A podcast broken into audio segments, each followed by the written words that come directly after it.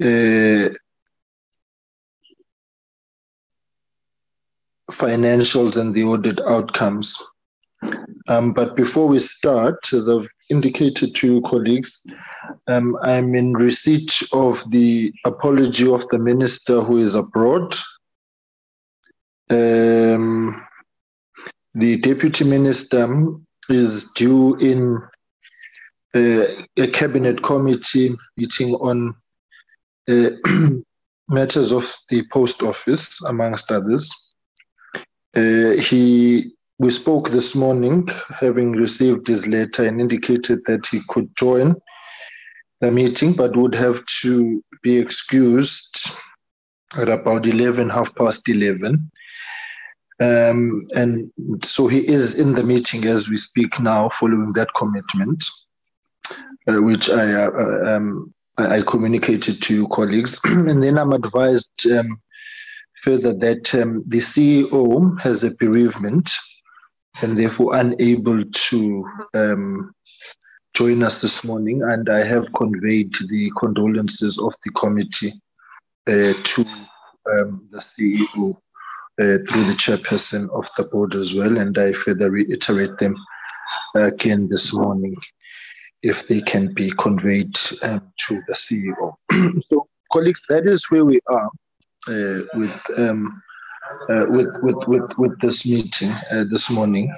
Um, so I think if we can just start there um, so that we can make a determination on, on, on, on, on, on how to proceed. I have noted the, uh, the comments that have been made in our discussion. Um, so I'd just like that we um, make a determination as to whether, because I'm not um, I think the chairperson of the board is here this morning and board members. Uh, yes, the chair is uh, here uh, this this this morning. Um, so, um, colleagues, I just want to place that matter first, um, and then we will we will make a determination. Colleagues, over to you.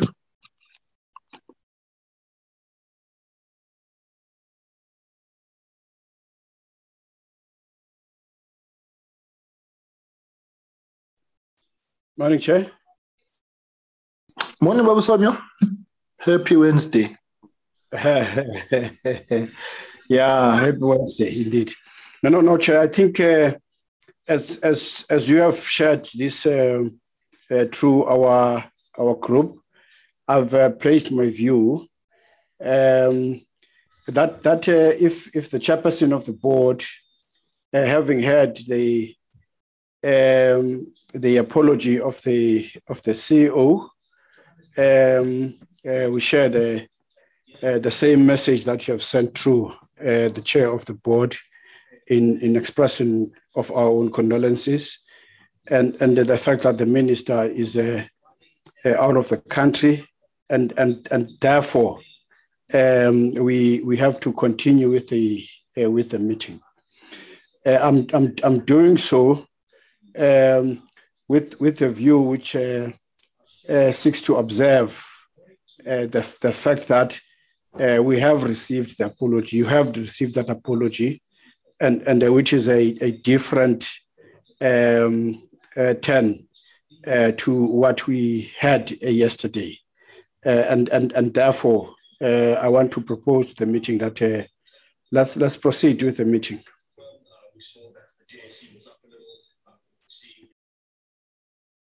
Okay, thank you, Babsam. Are there any other views? Mr. Chairman, uh, I put my name in the group. Oh, okay. Oh, sorry, sorry. Um, I, am using the same device because of network. My apologies. Yes, Bablis. Yabong, Yabonga. Hello. Um, yeah, I'm also having network problems, and and again, it's in the Marks building where we're supposed to have proper Wi-Fi. Um, but nevertheless, I'm now on on um, on my hotspot. Mr. Chairman, the, my concern really is that it's um, both the minister and the deputy minister, whilst they submit an apology, um, we're just not going to come.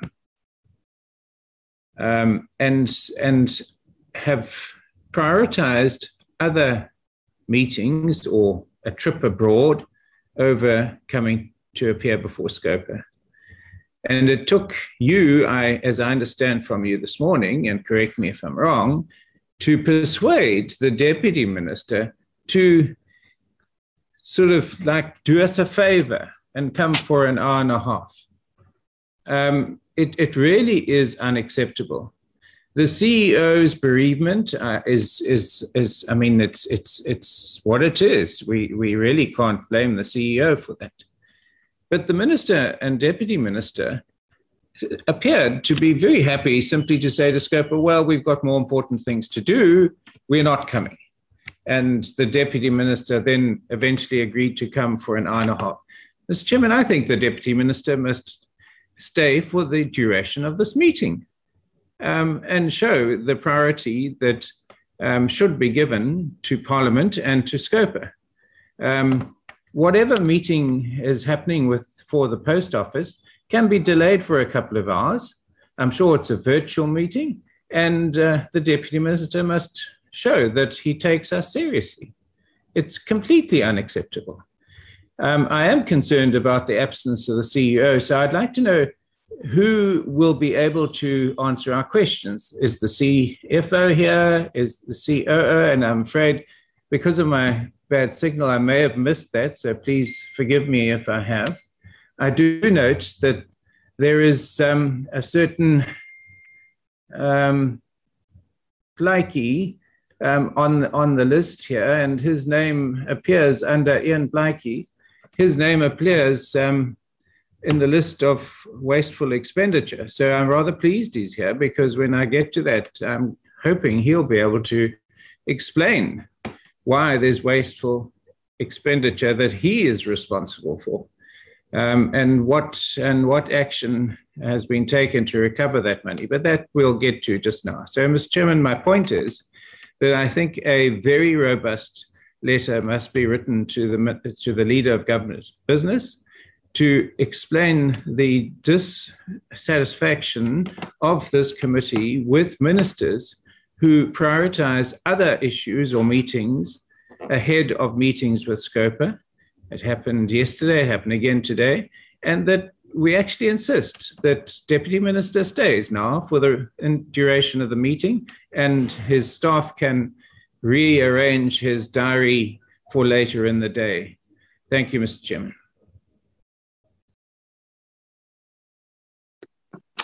Okay, thank you um, very much, uh, Bliss. Right, Honorable Van Minnen.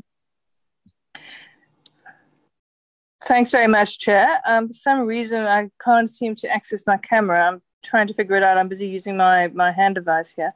Um, I want to agree with uh, the Honourable Lees. It's a problem, and I know you and I have also discussed it sort of offline. It's a problem that we're seeing with online meetings that it seems to be relatively easy for ministers and uh, CEOs and CFOs to avoid um, their responsibility to come and account to Scopa. And I think that one of the solutions certainly would be to return to face to face meetings. I realize that is a difficult thing to achieve at this point, but I think it is certainly something as a committee we should really be prioritizing.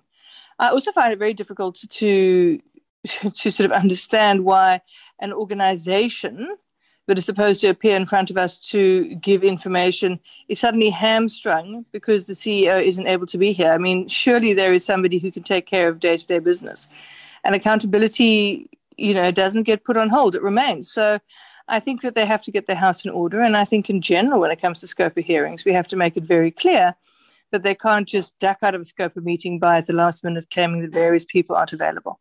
And certainly with the ministers, it appears to be an ongoing issue with a lot of ministers just not appearing, not paying to questions, and not reporting back to Parliament. It's something we really need to prioritize. Thank you, Chair. All right, um, thank you very much. I just want to um, indicate uh, that um, I'm advised that uh, the, the, chair of the board is here, the COO is present, the CFO is, attend, is present, and the chairperson of the Audit and Risk uh, Committee is also present. Um, and to say that uh, the, uh, the DM, having sent his apology, was the one who phoned me this morning to try and sort of said to find a way in order for us to make this work. Uh, so I just want to say that um, it was the DM who, who, phoned, having sent an apology. I would imagine having realized um, uh, the the the jiffy in which we were in.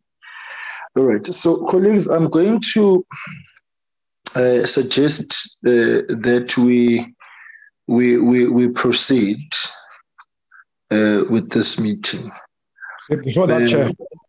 Okay, that, was some. Okay. No, no, before before that, Chair, I, I would really want to take exception uh, for for the members to to to talk with uh, folk tongues uh, when it comes to uh, certain uh, institutions. They would they would insist differently, and uh, and and and and as if our consistency as a committee is, is thrown to the sea. Uh, I, would, I would want to urge members uh, to always be consistent in dealing with matters, including this one. Uh, uh in, in my proposition uh, to say, let's continue, I know for a fact uh, that the basis of that proposition is informed by the fact that the minister has forwarded the apology and and uh, we have been advised that the CEO uh, is uh, face, face, faced with uh, a situation which uh, uh, he can't change, and and therefore the absence in the meeting becomes valid in a sense, and and to make it a big issue now when we are dealing with this institution when we failed yesterday uh, Uh, to do the same. Uh, and and uh, what sort of uh, members uh, are we going to be viewed in this in this instance? So so so I don't take it lightly that we choose to be very slight in some institutions and to be very hard on other institutions. It can't work like that. Uh, you know, as a committee, we must ensure that we are consistent in our voice uh, all the time. Thank you very much, Chair. Mr. Chairman, I have to now respond. I'm sorry, may I? Yes, you may. Mr. Chairman, I think this is an inappropriate conversation to be having at this meeting. And the, the circumstances surrounding yesterday and Eskom are completely different from the circumstances surrounding SABC. So to accuse certain members of this committee of inconsistency is uh, completely fallacious. And uh, I would ask that this conversation take place in private, please, Mr. Chairman. But I have to put it on record that I object to that comment. Thank you, Mr. Chairman. All right. Thank you very much, uh, colleagues. Yes, um, I, I, I think that we do need to have a, a discussion um, amongst ourselves um, around these matters, um, and um, fundamentally believe that we need to find each other and um, iron out uh, these things, uh, because perception is everything and we dare not fall into the trap of setting precedents which come back to bite us uh, in the execution of our own duties and responsibilities. Um, so, yes, I would suggest that uh, we will find a time um, to, to, to meet, even if it means we have one of our graveyard sessions just on um, these um, internal matters of the committee that may be beneficial.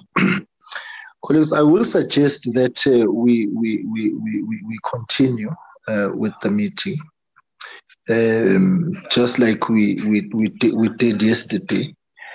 Um, so I think um, the scope of attendance is on a similar trajectory uh, the only difference uh, here is has been, in my view, better communication on the part of the SABC.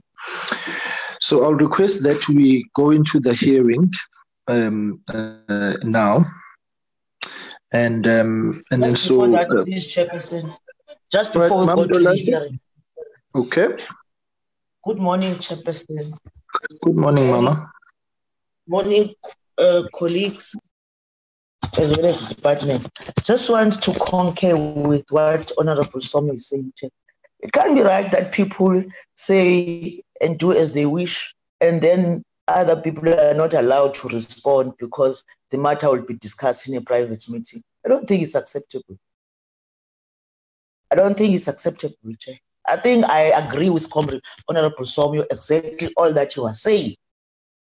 There's no no apology about that because that is a fact. And I also agree with you to say we must have our own meeting, not a private meeting. Whilst other people are free to say and do as they wish publicly, we are all equal to that. We can do it. However, that you advise that let's go to our meeting, we'll do it for some per se fully. No, thank you. I'm just the, the reason why I'm insisting uh, that we proceed and we'll have. I'm trying to manage time uh, so that uh, we, we we deal with the matter at hand. All right. Uh, all right. Can I take this opportunity now? I I forgot my hand up, Mr. Chairman. Yes, Honorable Lees. Mr. Chairman, I'm happy to go. Let's have the debate now. If that's what Honorable Tulash wants, and let's go for it. I'm up for a good debate. Um, the it's going to it would be very interesting, and I think it would be counterproductive. Colleagues, I, I, have made a determination on this matter now that the matter will be discussed and we will have a meeting. And even if it means it's a graveyard session meeting, we will do that. And I've made that determination that we are now proceeding with the meeting, the hearing. So can we please do that? Uh, I do not believe at all uh, that um, this assists and I will continue to implore on the collective strength of the unity of this committee because, in my view,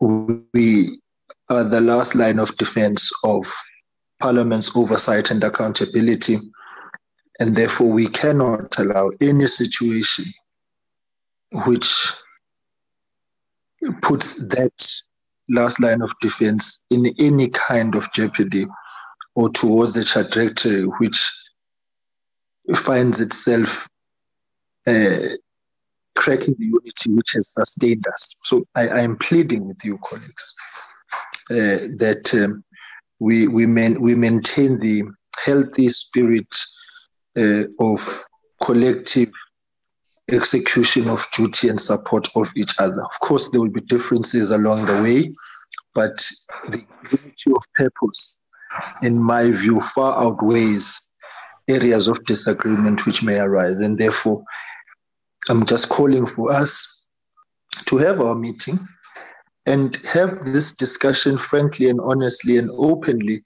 amongst each other for the greater good. And the greater good here is the public purse, which we watch on behalf of the South African public. Teamwork works. I plead with you, colleagues.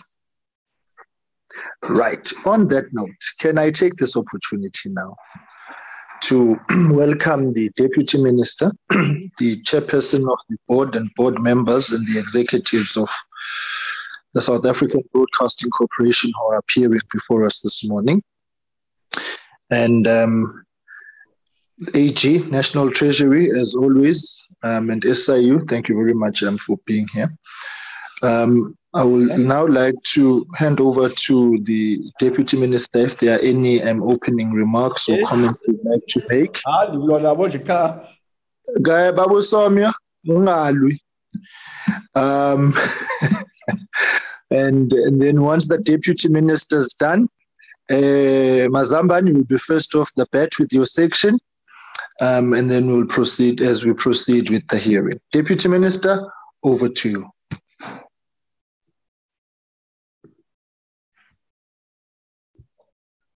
Um, thank you very much, uh, Honorable Chairperson of the SCOPA, Honorable Hlengwa.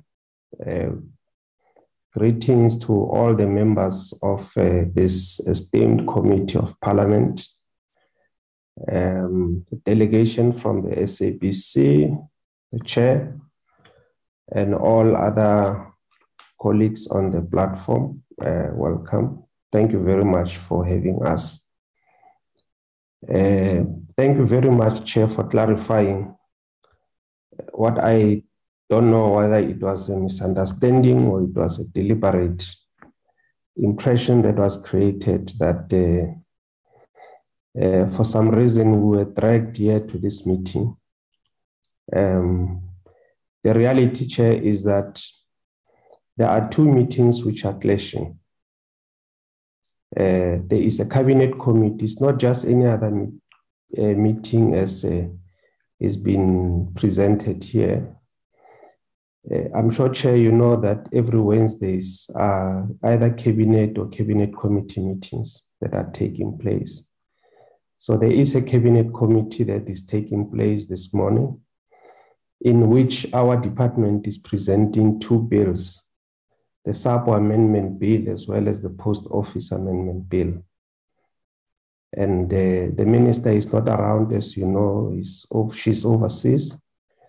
And uh, I'm supposed to lead the delegation of the department to go and attend the cabinet committee to go and present our bill and motivate that cabinet must approve the bill so that we can table it in parliament.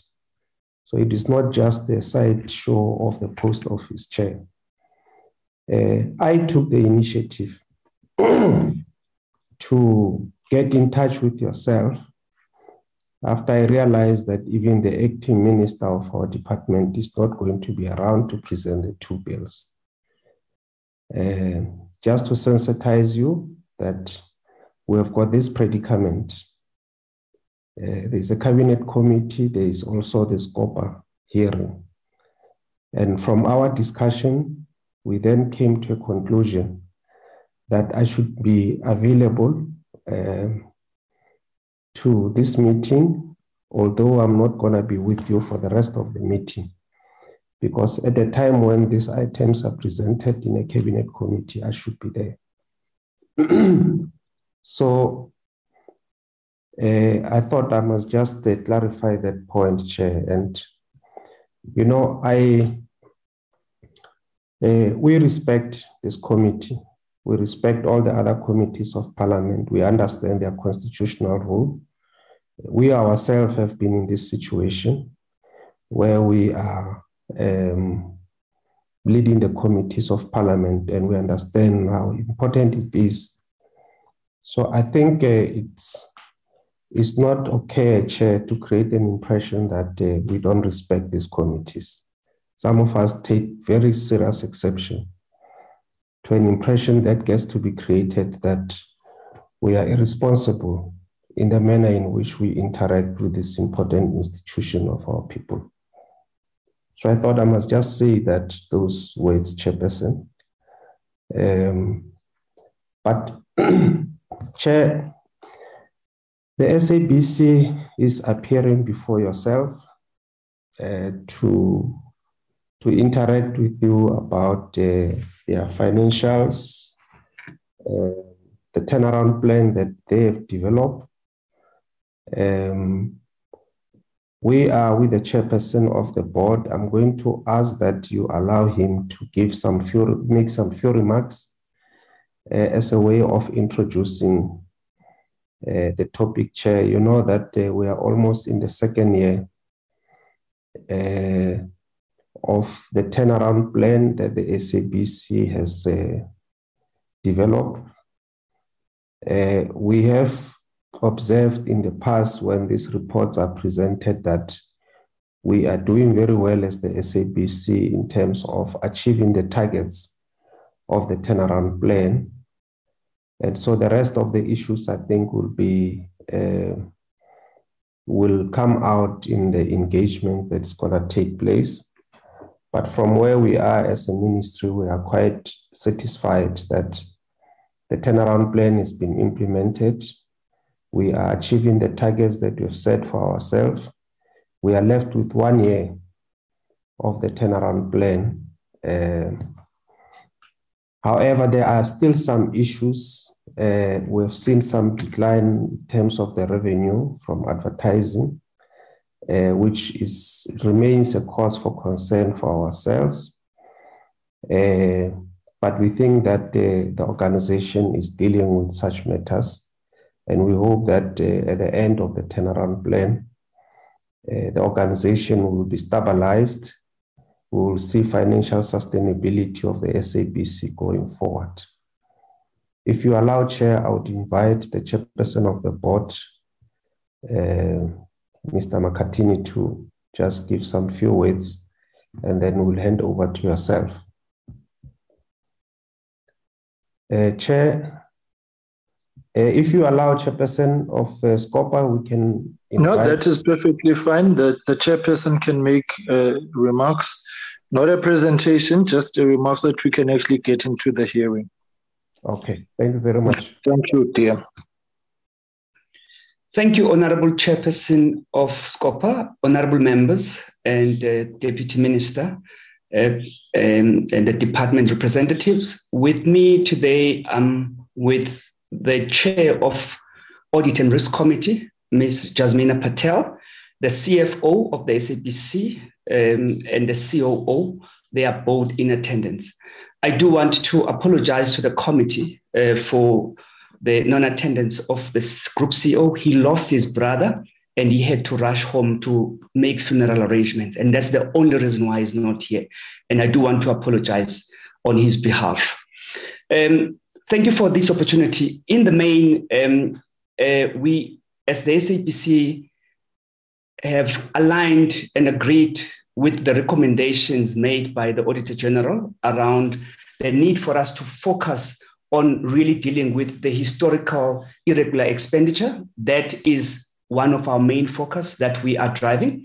When it comes to our turnaround strategy, we uh, have implemented quite a lot of the recommendation or what we had set for ourselves as outlined in our turnaround. And as a result of that, we've had two quarters where we were profitable as the SABC. So it does give an indication that a lot of progress has been made. Of course, on the area of consequence management, until we are able to conclude with the process of identifying all possible irregular expenditure that happened in the prior years, that will give input into the process of consequence management. So that we are quite aware that there needs to be focus and emphasis in making sure that consequence management is uh, adequately addressed and we focus on it. Uh, in the main, um, we are very grateful for the opportunity to engage with SCOPA and uh, we are looking forward to a, pro, a productive engagement. Uh, I would like to hand over to the chair of SCOPA. All right. Um, thank you very much, uh, Mr. Chairperson. Right. Uh, Mazamban, uh, please kick us off with the hearing, um, and we are good to go.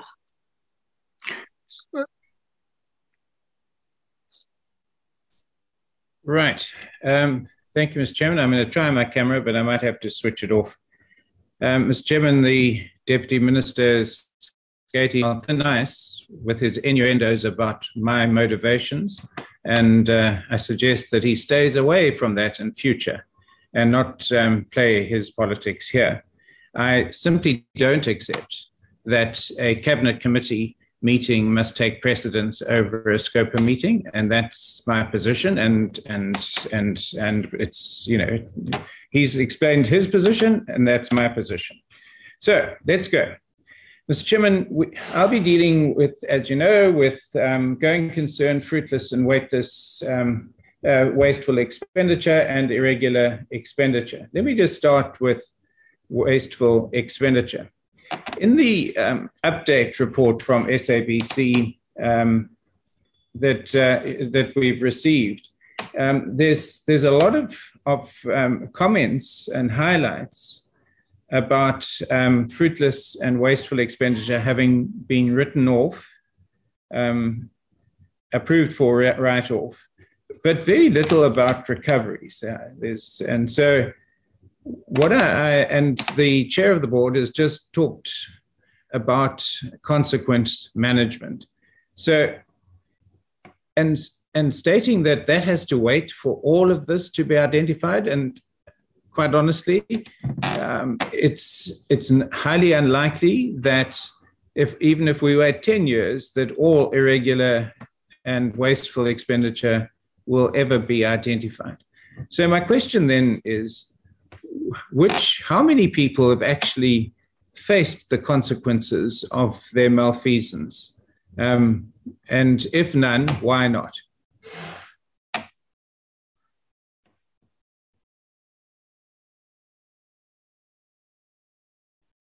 Um, as a standard, uh, chairs, you know, I won't come in, so you just respond to the questions as they are posed.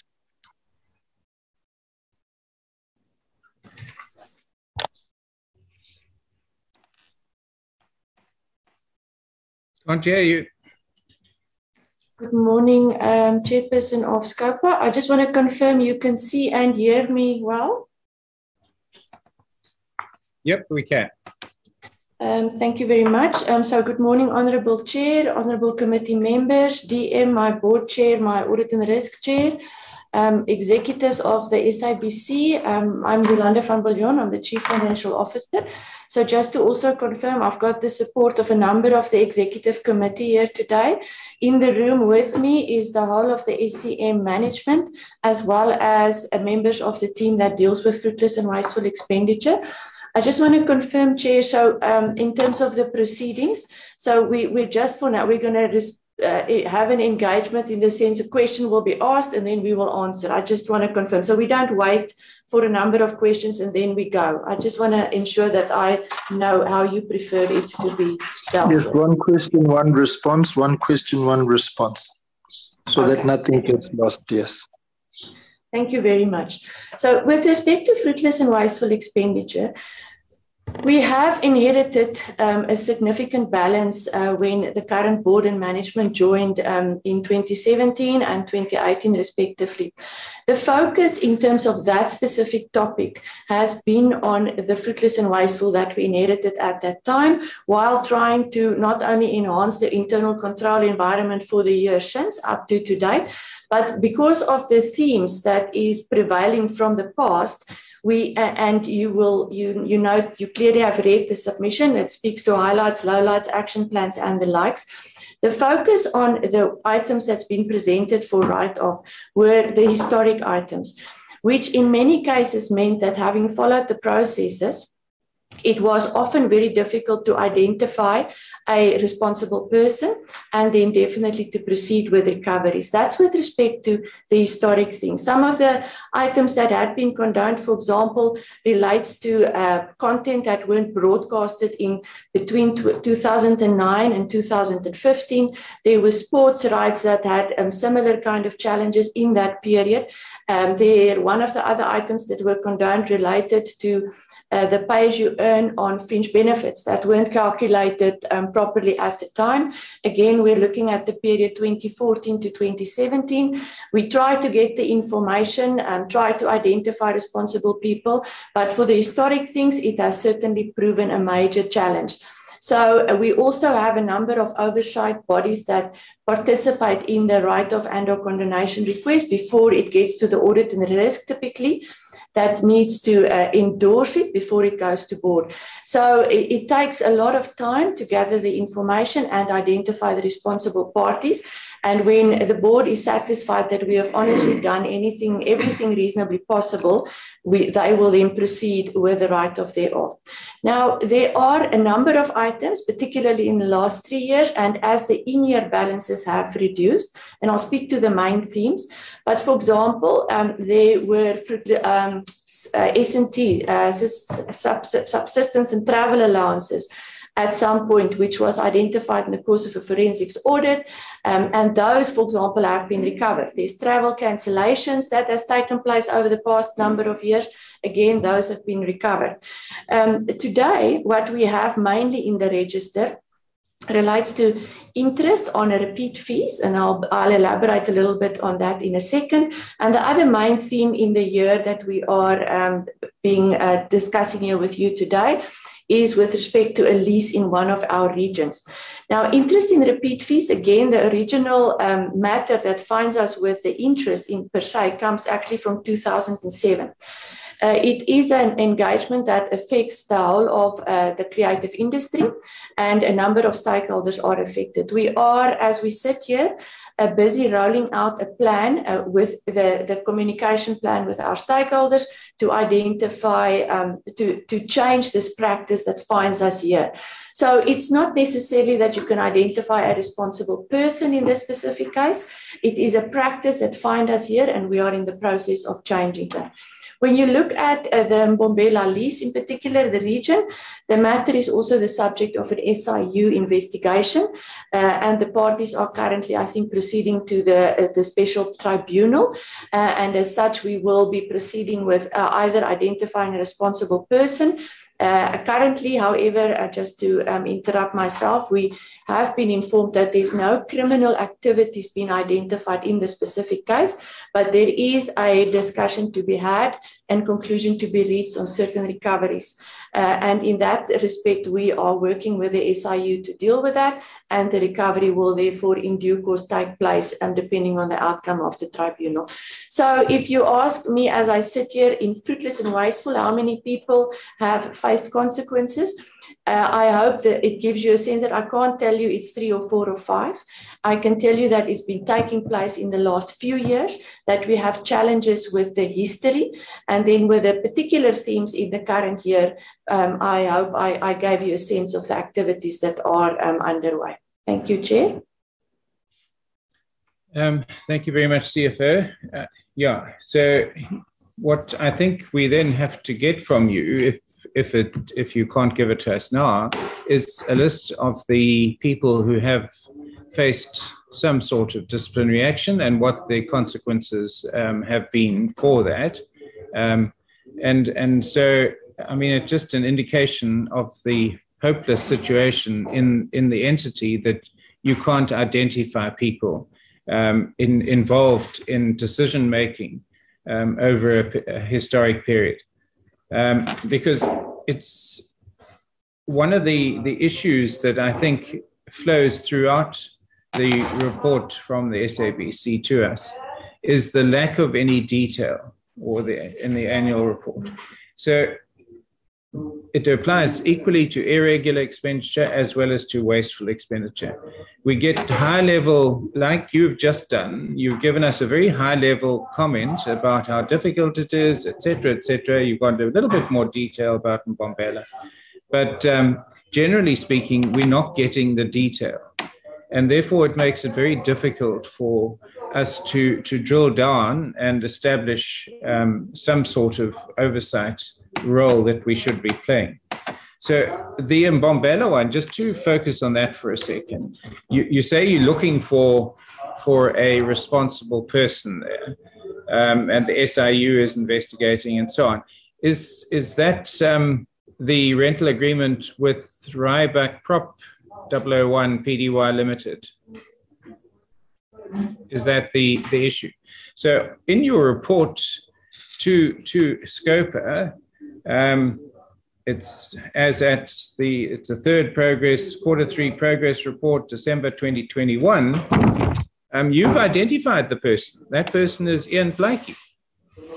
So why are you saying you're still trying to identify the person? Can you explain that, please? Um, th- thank you very much, um, sir, for the question. Maybe just to indicate, um, uh, my CEO always refers to the hollowed out institution that we inherited. Uh, and it's uh, uh the, the fact that we are struggling to identify people with um, before um, 2018 is as a result of that. Um, the lack of detail um, in the annual report, obviously, we follow the guidelines um, prescribed by National Treasury or the accounting standards. Um, but we did endeavor to give you as much as possible information in the in, in the pack that we submitted. With respect to Mbombela and the references to our COO, so how the accounting system work is um, it's related to a function. A function has got an executive uh, ultimately assigned to it. Um, you will see my name and a number of the other executives uh, uh, uh, in that process as well. It is the, the person who is today overseeing the specific business unit. It does not mean that that's the person that um, resulted in the fruitless and wasteful expenditure, as the case may be. I hope um, that clarifies. Yeah, I, I think that um, it it cannot be that the the person in, ultimately in charge just simply escapes any culpability. So we'll monitor that as the process um, goes on. And if your name is there for some, then you must accept culpability as well if, if there's um, sufficient evidence there. So the, the question of, um, of irregular waste and wasteful expenditure is quite a difficult one to deal with if we don't have the, the um, the details. But let's just look at the, the one that's sort of been covered to some extent um, is that the interest and penalties and fines, etc., uh, is highlighted as the provinces having trouble with local municipalities, Telkom, etc., etc. What exactly is the issue there? If I um, I know that my telephone account has to be paid monthly. I know that if I don't pay it, it's going to be cut off. I pay it promptly. What is the real issue for, for, for these, these late payments or non payments? Um, thank you, sir. Um, the Historically, um, definitely there was a lack of discipline. Um, it affects all the regions, um, and and it has been an historic major problem. Of course, things like uh, vacancies and that kind of things didn't help. In the last three years, however, uh, what we have done, we have firstly engaged with the municipalities to ensure that there's alignment between their account billing dates and the payment dates and our financial system payment dates. The organization typically pay once a month at the end of a month. That is, is um, how we manage um, payments and our uh, cash flow as well. But in this case, like you rightly say, your account can be due in the middle of a month, for example. So we have made special arrangements in the last two years that that payment um, requirement is met on the day that the payment, um, the invoice demands. Secondly, uh, with Telkom, for example, we have numerous, I mean, literally tens or, or if not nearly 100 different accounts with them, uh, depending on the time we find ourselves in, depending on whether there's outside broadcast taking place.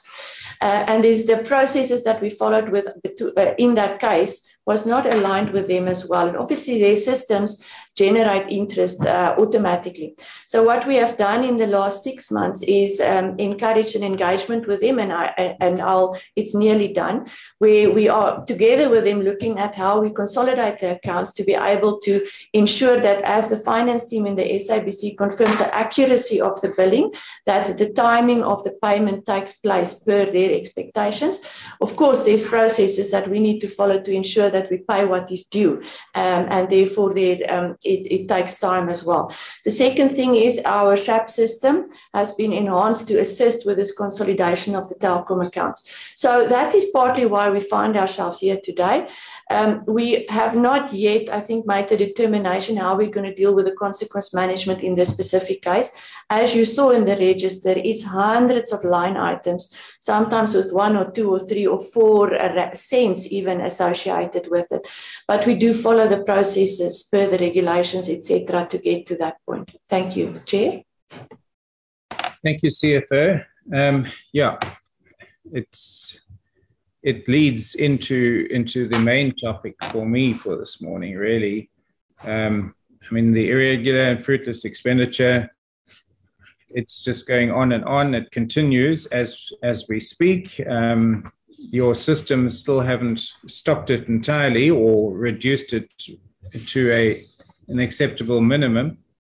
But yeah, the uh, I don't know what else, Mr. Chairman, I can raise on those issues. There might be other members who've got specific issues on the long list that CFO has referred to, and it is a long list.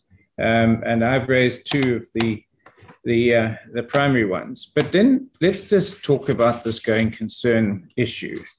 Um, right. So the board chair has indicated that there were some profits in two quarters, but basically the the SABC is running continues to run at a loss, and the Auditor General is very concerned about that.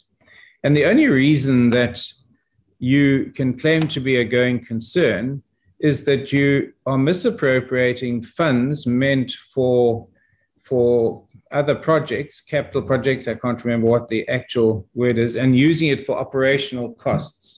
You were there was a bailout of three three odd billion rand um, given to the SABC for specific um, uh, projects or use, and and and uh, a great deal of that has not been used. About 1.5 billion has not been used for that purpose. It's been used for for operating costs.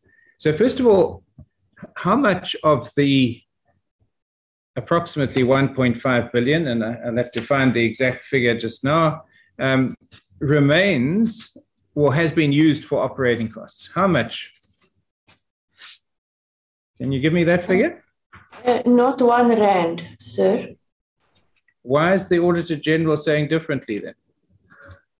No, I don't believe the Auditor General is um, even suggesting that. Uh, that money is ring fenced. Uh, we adhere to the appropriations bill that permitted us to get the bailout. It's managed in terms of a very strict SOP. It's been audited. Um, those funds have never been used for anything other than what it was um, designed for and for what we received and applied for. Okay. All right. So we'll have to ask the Auditor General about that. So let's let's um, accept what you're saying. So it hasn't been used. So SABC runs year after year at a loss where is the SABC getting the cash from to pay its creditors if it's not using any portion of the 3 billion? Um, so, um, uh, Honourable Member, maybe let me first say um, the strict definition of going concern that the AG judges its auditees against is whether you are able to meet your obligations in the 12 months um, post the year end.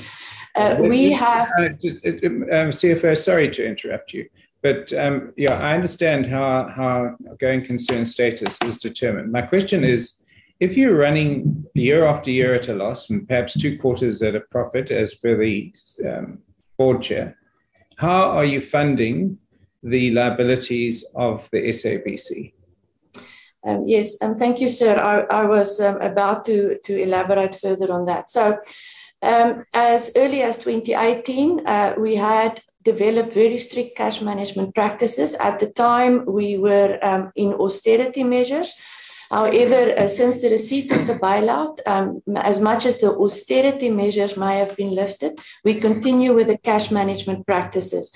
Uh, that is uh, anything from a combination of a monthly meeting with the senior representatives throughout business to look at what is expected to be paid by when. Um, if we need to reduce uh, the payments requested to fit within the funds that we have available, there's then a collective decision made around that. Then there's engagements that takes place with those that may or may not be affected. And today, uh, we are able to, in the last, I think, nearly 18 months, we have not had to go into any um, austerity measures we are able to meet our obligations when it is due. Uh, in other words, our payment days, I think, is less than 40 days uh, at this point in time. And it's a combination of the 30 days from invoice as well as otherwise negotiated, um, as is permitted by the PFMA. So, what, what also contributes to the um, to the available funds, if you will, is that we continue to have delayed or slow spend. So even if the revenue generation uh, has not been what we wanted it in the last two years, we then ensure that um, there are savings. Uh, anything that might be can be postponed is postponed, so that when we do have available funds, we commit ourselves to that. So that is how we manage to meet our obligations. Yeah, uh, thank you, CFO. But I'm afraid I'm I'm just not understanding because, like any your your household budget, if if you run at a loss, it means you're spending more money than you're receiving. That's the the bottom line. So if you've been running at a loss year on year and you haven't used the bailout to fund those losses, how have you funded them? That's my question cut, cutting costs is is very important, and and thank you for for those efforts to ensure that the costs are cut. But if you've been running at a loss and your revenue has been less than your expenditure, how have you been funding that expenditure?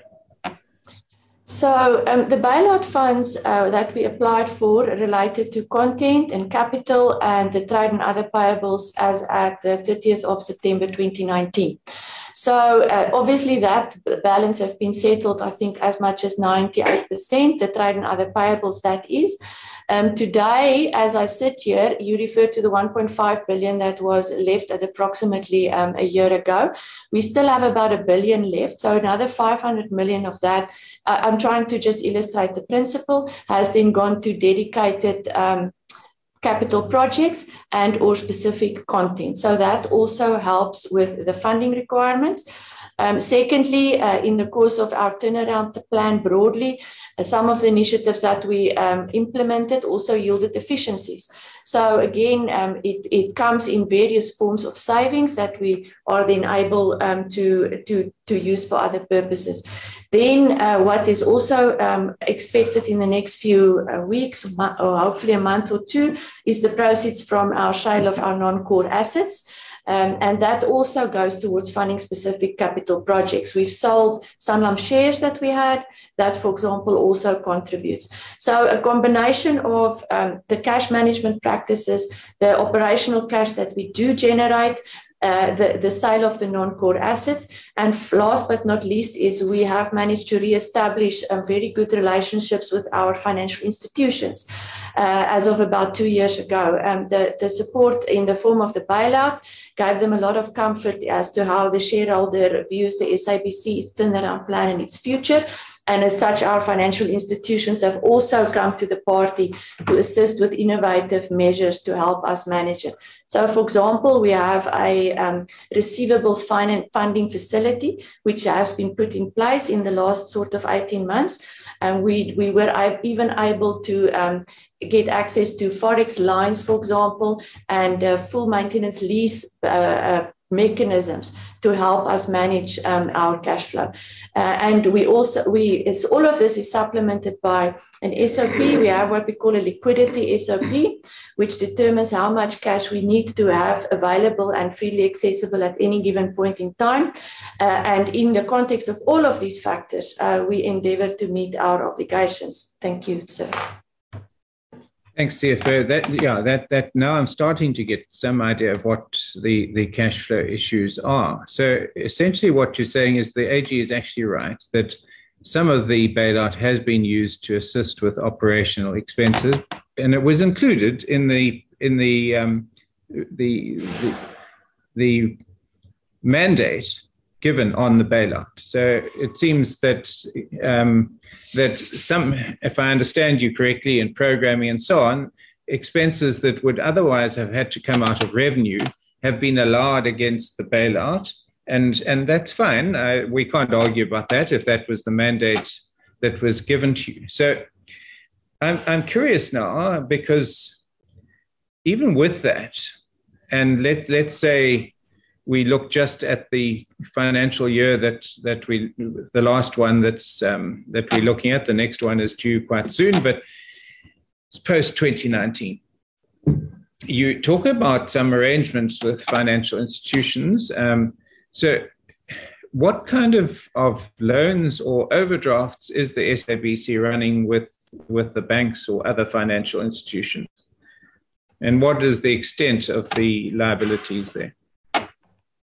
Um, so, for, sir, uh, let me first just clarify. Um, when we applied for the bailout, uh, there were specific items that form part of both the content as well as the capital, our long-term infrastructure plan. So the bailout funding remains ring fenced to only be applied to those items. And if there are variations internally, there's a process that needs to be followed. But we have never used the bailout funding for my definition of operational expenditure could be anything from salaries to uh, travel costs to consulting fees, none of that. So maybe uh, the, my understanding of operational expenditure is just a bit different to yours, um, and hence my response. Loans and overdrafts, uh, we have not used it, um, but I think we have about, I think it's 15 million overdraft facility, but we've not used it I, I don't know before my time, uh, but certainly not since um, 2018. We've not used it and we haven't needed to use it. The, the things like the debtors funding facility uh, is valued, I think the max is about 280 million that we can access. Um, it's a rolling facility, so uh, it's you're actually factoring debtors. That's what happens. So you just get the funding in advance, and as the debtors pays, it goes into a, a ring fence bank account, and then the facility tops itself up as well. So I hope um, that answers your question, sir. Thanks, CFO. Yeah, no, look, operating cost definition will differ, and and but I, have accepted that. So essentially, um, part of the losses in terms of programming, I assume, or the issues allowed in terms of the mandate on the bailout um, have been covered by funding from there. So that leaves still leaves the question of going concern. But let's move on to to the factoring of debtors. So your revenue has decreased year on year, and um, and so when you're factoring debtors, um, you you're factoring a a apparently decreasing revenue stream. First of all, what is it costing to factor the debtors? Normally, factoring debtors is is a hugely expensive um, uh, route to take, and, and it's a route in desperation in my experience of, of, of accounting with many, many firms over many years, um, debt factoring is something that is avoided uh, until there's just simply either that or bankruptcy. So, what what are the costs of the debt factoring? And and I, the the facility you talk about, I think it was 218 million is that being adjusted as as the debtors book obviously must be coming down given that the the revenue is coming down so maybe just um, to confirm, um, sir, around your what I understood your comment on losses in the mandate funded potentially by the bailout. We we do track the programs uh, that we did um, that was part of the list to make sure that if there are losses, um, it might be mandate related, like, for example, um, um, uh, education and religion. You can very, very seldom and highly unlikely you'll ever make profits on that. But for, for example, soaps and dramas and other entertainment content, um, another endeavor of the management over the last three years have been to ensure that we have break even but profitable properties. And we've put a host of measures and mechanisms in place to ensure that that's achieved, amongst others, simply sending things back and refusing to approve it if it's not profitable. Coming to uh, reducing revenue and the factoring of debtors. So, as I um, tried to explain, the mechanism has been made available to us. In the past year, um, we, we, we used it once uh, to test it. So, in other words, we haven't needed it. You pay uh, for the having to when you use it, and I think it's a it's a percentage. Um, I mean, two percent comes to mind, but I can't remember exactly. Um, and as you rightly say, uh, having put it in place uh, in the past year or in that year um, and in the past financial year as well, the current one, 22, and not needing it, we have reduced it. Um, we try to be proactive also in, in um, in um, ensuring that we understand what business needs will be. To give you an idea, we, we do have um, about our long-term capital plan is 2 billion rand. Uh, so you want to be able to have funding mechanisms that can be executed or initiated when you need that.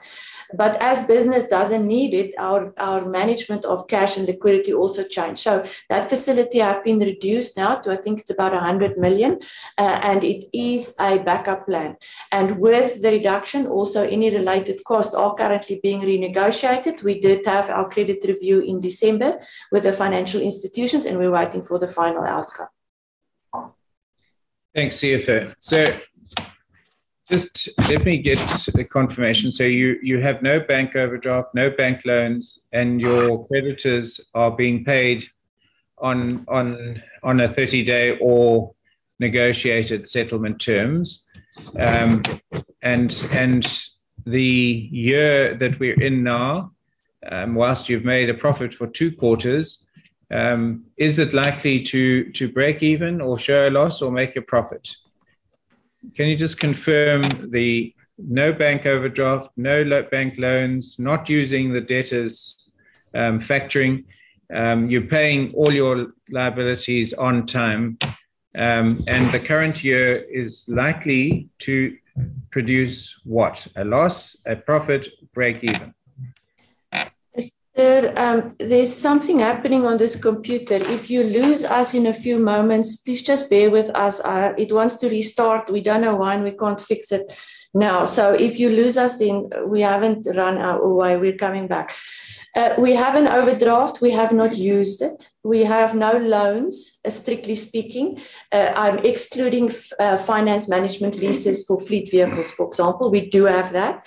Um, we are this financial year likely to end at around 200 to 300 million rand loss against a budget of about a 600 million rand loss.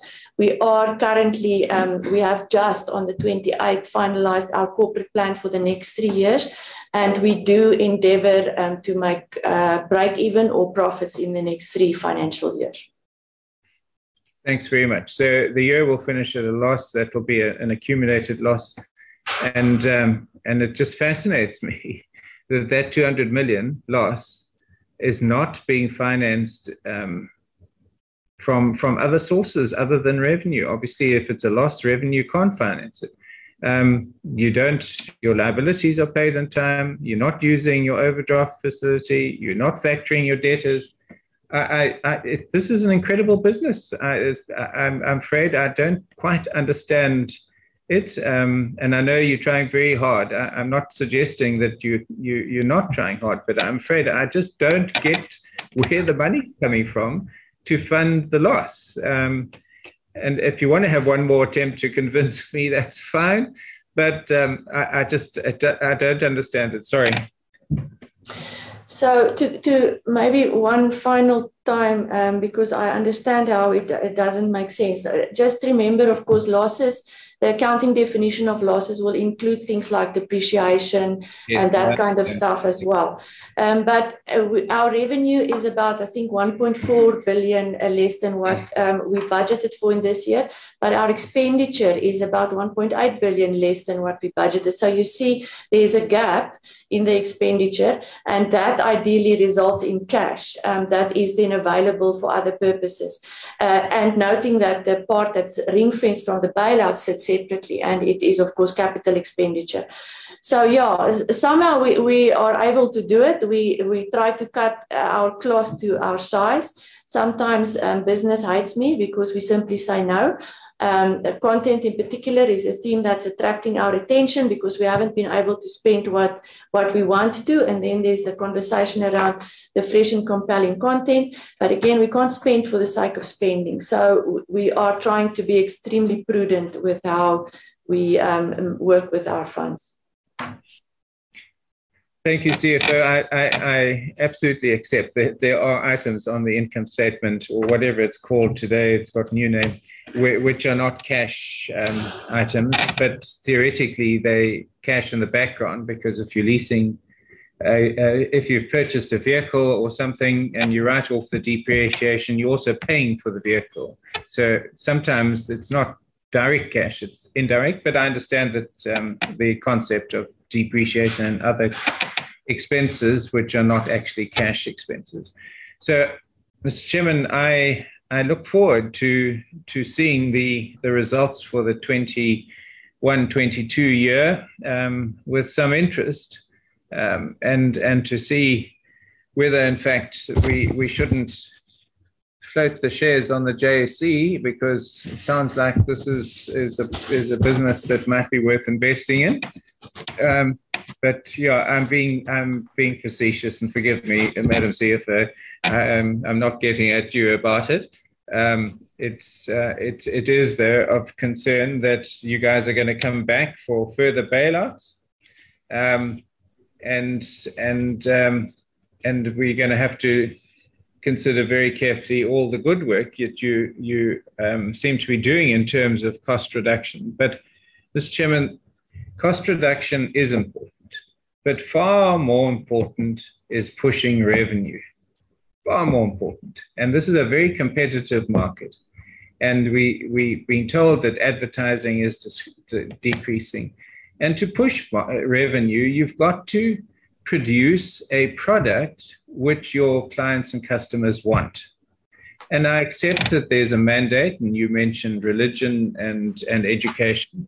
And, and you know, there's a discussion that could take place about if you give a, a mandate like that, which is highly unlikely to be profitable, whether there's a, a need to, to uh, fund that separately, but that's another discussion. But the SABC, to be quite honest, doesn't grip me as as a, as a viewer. I do pay my license fee religiously. I pay two licenses, one here in Cape Town and one back home in Ladysmith. But to be honest with you, I don't remember once watching SABC in the last 12 months.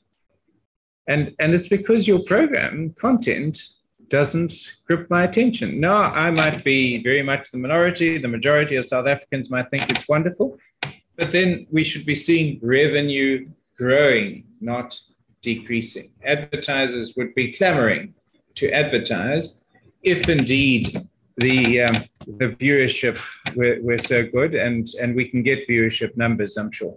So, Mr. Chairman, the the concern of the Auditor General about the going concern, I think, is a valid concern and remains one, and and one which we're going to have to monitor. I, I do understand how the the status of going concern is is determined, um, but uh, I don't think that determination, if it is based on bailouts, uh, should in fact be.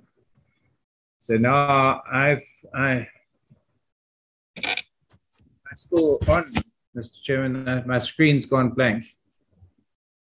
Oh, there you are. You're back. Sorry, I, it, um, our connection here is not good, and I'm still on. Hmm, I'm still on hotspot.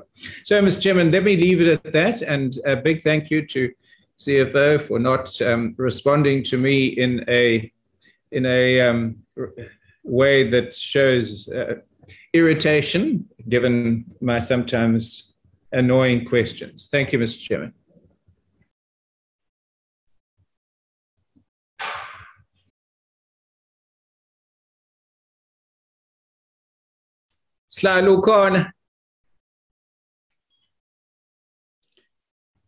Well, if he's if he's not there, let me get in with my own questions. Uh, losing. All right. Um, thank you very much. Okay, Colin. Yeah, I'm here. Okay. Okay. Let, us do this then. Can I take Ubabu some your colleagues because the issues largely overlap?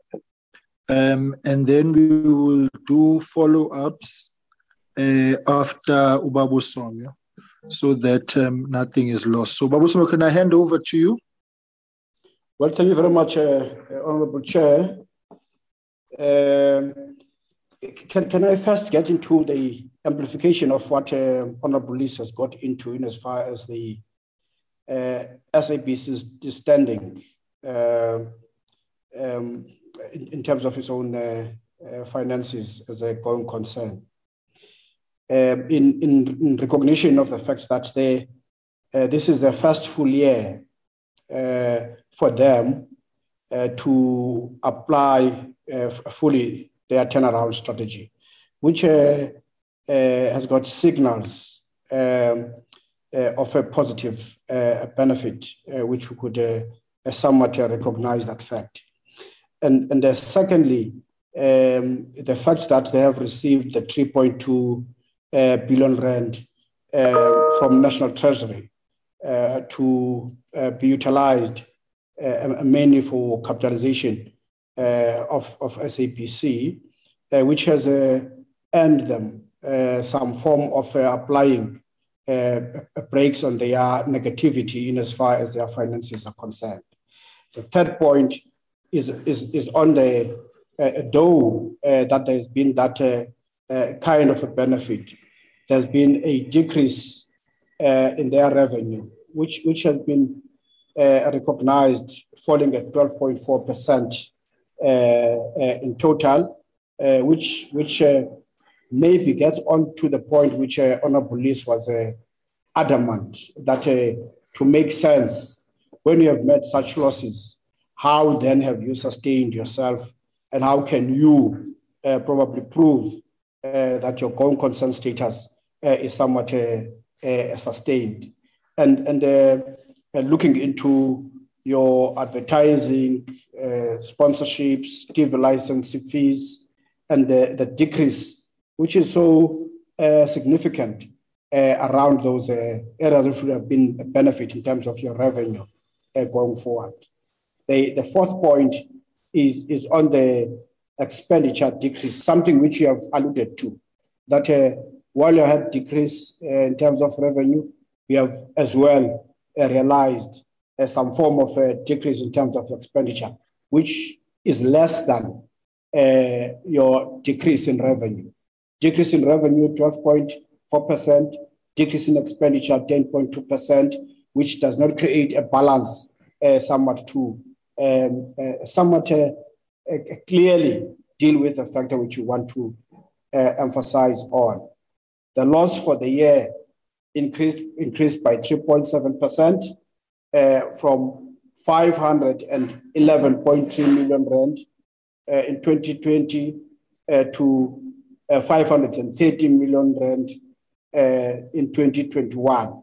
Uh, you see, so so so the, the, the current status um, begins uh, to show uh, a sense of concern uh, where there is a, somewhat um, a lack of balance uh, on your whether the, the, the depreciation in terms of the revenue and depreciation uh, in terms of your expenditure and, and there's something which you must do uh, differently on the areas which would sustain your revenue um, you see in the in the coming years. So, so that amplification uh, begins to say uh, the committee, our concern, as indicated by the Auditor General, is, is, is a bit valid uh, uh per se, and, and therefore we plead uh, for SABC to do more to ensure that you sustain the costs to reach a level where we would say we are comfortable uh, with your going concern status. Any comment there? Um, thank you very much, Honourable Member. Um, I, I, just first want to make a statement uh, or respond to one of the final comments of, of uh, Honourable Lees, which then leads into your questions as well. Uh, and I will also invite my COO sitting next to me to speak to uh, revenue generation. Uh, but we do have no intention to firstly come back for a bailout. Um, this business is run by a group of people and a board that uh, believes it's got all the uh, building blocks in place to return to financial sustainability. Um, our corporate plan uh, that you will probably see in coming months firstly reflects that. The single biggest outstanding item is to ensure the regulatory environment uh, uh, puts a um, creates a platform for permanent sustainability. We are still confronted with the must carry regulations, port regulations, etc. So if you then go into uh, a little bit more specifics, of course, the year under review, um, it, it's, I mean, we're talking about it 10, 11 months after that year, and it, it feels like the last two years have been lost years. But that particular year, of course, uh, had the full brunt of the COVID impact um, and everybody trying to grapple with it. So, in the revenue space, uh, you then saw that in the quarters one and two, we had significant losses. Um, it's also the time when uh, new GEs joined in our sales division. He joined, in fact, in April. Um, so did the GE in the video entertainment business, joined in April 2020.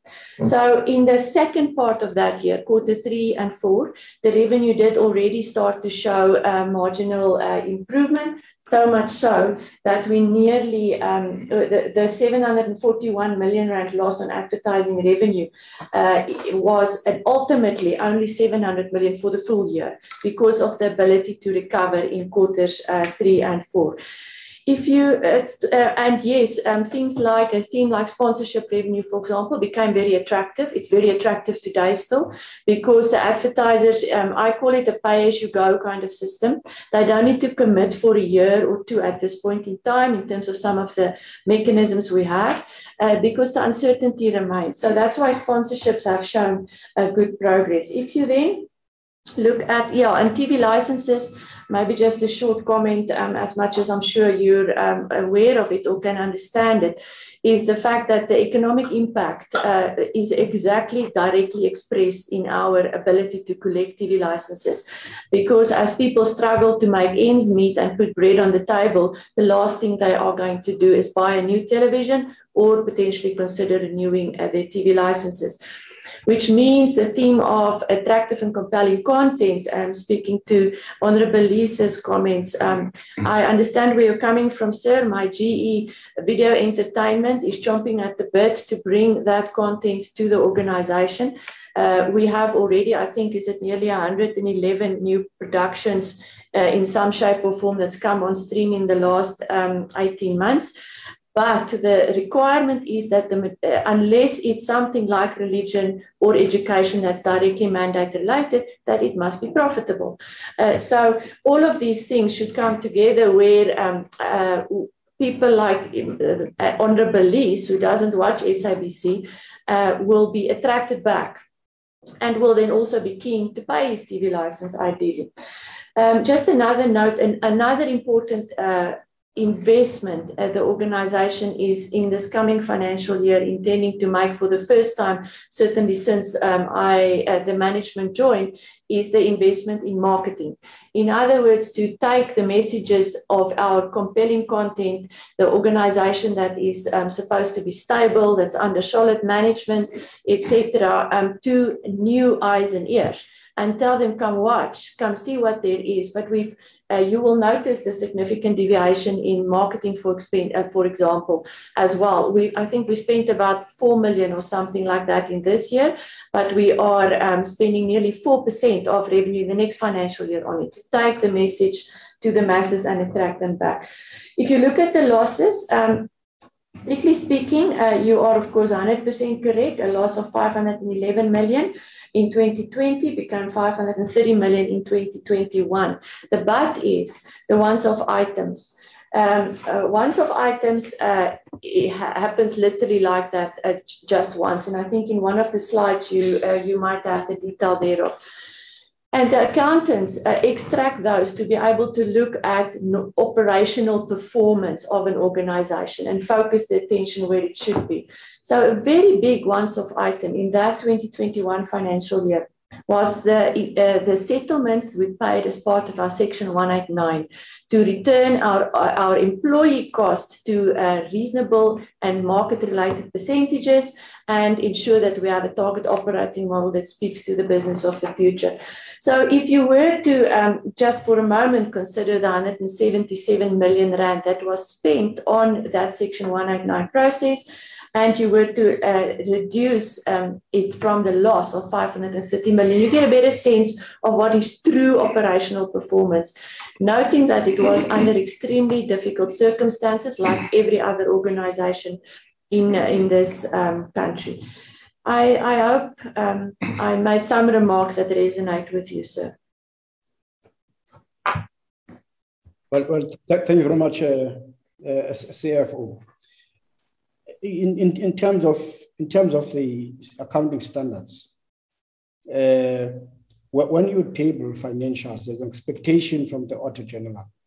As, as you would know, that is informed by both PFMA and, and the, the, the, the, Companies uh, Act. Um, your, your, your own statements uh, had to undergo major corrections. Is that the case? Um, if you speak about major corrections, a normal theme of audits, uh, sir, is that there will be unadjusted and adjusted um, entries that are being made. Um, so those are part of every audit, and they did happen in our case as well. They did not um, uh, concern the AG sufficient to determine that the financial statement is not a fair representation of the performance of the organization. But, but, but the Auditor General uh, in, insists that those misstatements have, have um, given rise uh, into uh, uh an audit, which is um, uh, somewhat a qualified audit in, in, a, in, a, in, a, in, a, in a sense. And, and the qualifications um, rest um, hardly on that as well. So what they are referring to is the completeness of our irregular expenditure register. Um, a big project um, that's been ongoing in the organization since about 2018. Um, and they, that's also partly why, other than going concern, we had even a disclaimer opinion about three or four years ago as a result of processes and procedures we didn't have in place to give them sufficient comfort that that register includes every last irregular expenditure item that we incurred. In the year under review year today, the 2021 year, the AG was satisfied with our measures put in place to ensure that that register is complete. Uh, and there's um, information being supplied in the pack to yourself that I hope supports that. Their concern is the opening balance on the 1st of April 2020. That balance, obviously, it's about 2 billion or so approximately, comes literally from 2011, uh, more or less. Um, and, and that balance, because of very similar circumstances to the fruitless and wasteful that I alluded to earlier, uh, uh, has not allowed us yet to, to conclude the completeness activities on that. The management have opted to focus on the any all our transactions from 1 April 2018 and we are in December we were about 69% concluded on reviewing every single transaction in this organization since that date. And you're looking at about um, 11 billion uh, rand spent on goods and services in that period. And that for example excludes content. So we have a, a, a extensive progress uh, uh, uh project with a team of people, small team, but a team nonetheless, that's been working their way back to conclude that we are able to say that balance on 1 April 2020 is complete as well. The team is currently more or less in 2019, 2018, if I'm not mistaken. And we are working full steam to have the activity concluded uh, by the time the year end audit starts. The one activity that will then remain um, is subject to us confirming that we have put proper measures and procedures in place to ensure the completeness, the prevention, detection, monitoring, and, um, and consequence management remedial action is to engage with National Treasury on the balance as at 1 April 2018 to state that because of, of themes like uh, lack of access to information and responsible people that have either left or you can't identify anymore, that we wish to have a conversation to ring fence that balance. But we will have that hopefully sometime in the next six months when we are able to say emphatically and we pass the audit um, uh, assurance that uh, the balance as of 1 April 2018 is complete and accurate one, one is happy that something is being done uh, towards that direction. I, I, I hope that uh, you would meet your target. Uh, but, but one thing um, uh, as well, uh, uh, as CFO, um, when, when, when we had a meeting with yourselves, um, the, the, very last meeting, there was um, a commitment from the side of SABC that they have a small committee, which, which was termed uh, Loss Control Committee, uh, uh, which was established in August 2020, um, with, with the core responsibility uh, uh, to address consequence management. Uh, how many cases have gone through that committee, and, and what is the success level of the committee to realize its own main objective? Um, thank you for the question, sir. Um, so the committee is indeed up and running again in the last year. It was severely affected um, in the course of uh, the restructuring of the organization and target operating model, and it lost some members. And we had to, uh, to reconstitute it. Um, but they are, I think, as of about six or eight months ago now, um, running very well. It's a cross functional team, legal, HR, and finance people. Uh, they have so far, I think the exact number we will uh, be, my team must be able to help me. I'm going to speak in terms of principles, then I can give you an exact number. And of course, we did try to share with you the status of consequence management in general in the organization. But what um, has been happening um, so far is a particular focus on the Auditor General's irregular expenditure identified, as well as that of our internal audit department. Therefore, you will see in the document um, that we submitted to you, I think in terms of, let me just get there, give you specifics, and then I'll wrap up and get back to the um, loss control committee. Uh, we currently have in total from that 1 April 2018 uh, date that I mentioned, uh, 379 cases of consequence management that needs to be concluded. Um, of that, uh, we have so far concluded 36, which is related to the auditor findings mainly, and then the number that has passed through the loss control committee. Now, of course, there's the process, there's an investigation that needs to be concluded. Then we need to take uh, our uh, submissions to Treasury. Then it needs to come back before the board um, concludes um, on, on it if, if they are required to do so.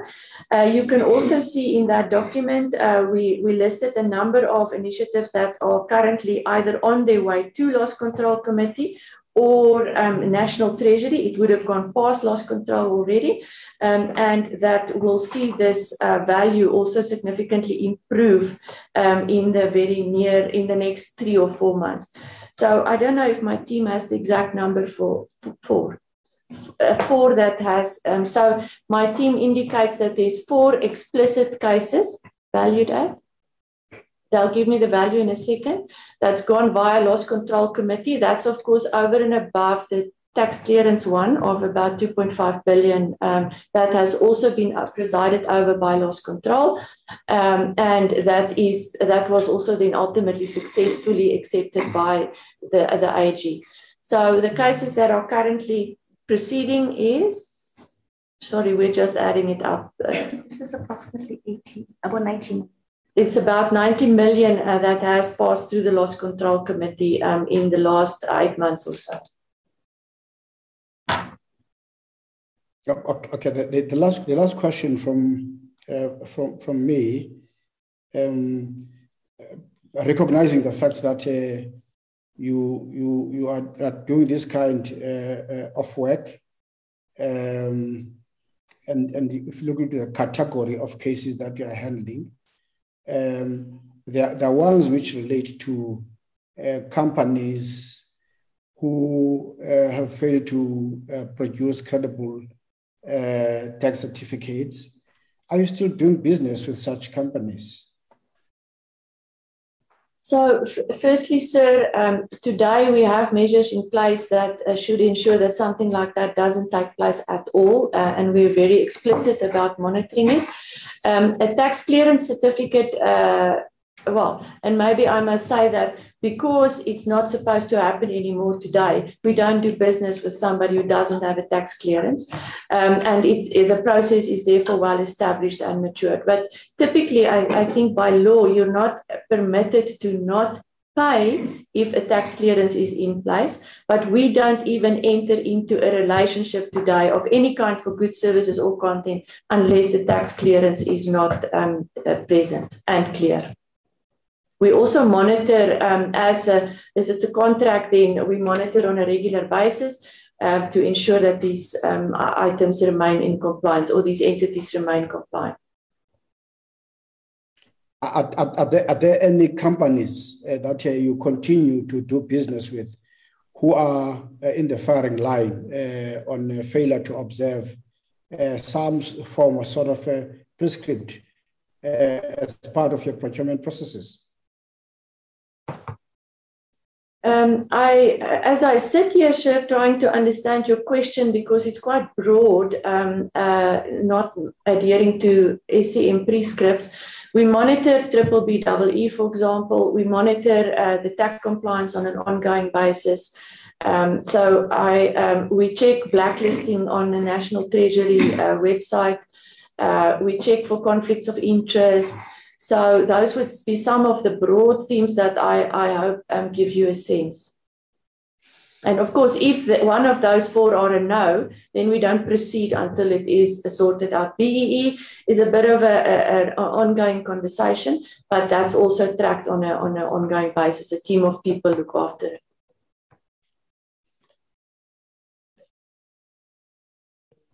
Uh, from, from my side, Chair, uh, those are the areas which uh, I had a major concern concern with.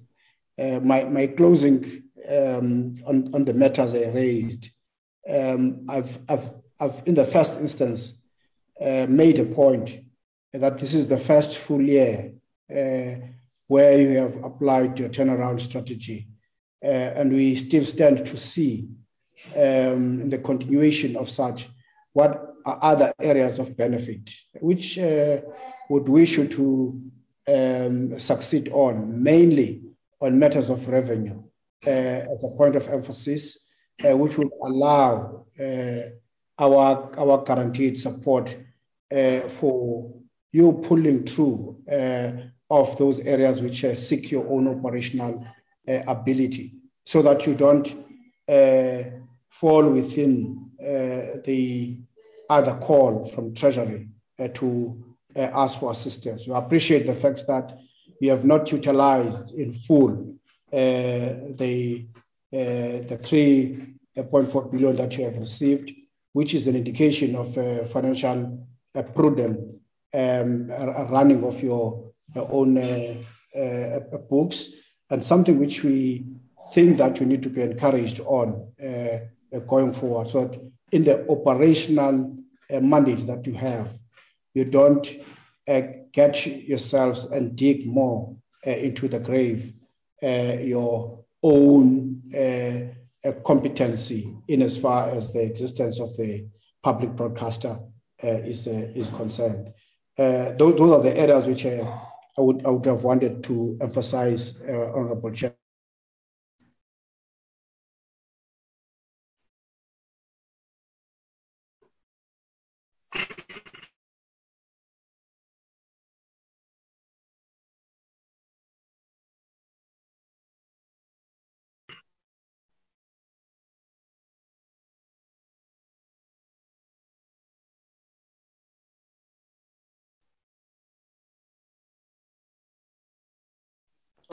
Our chair.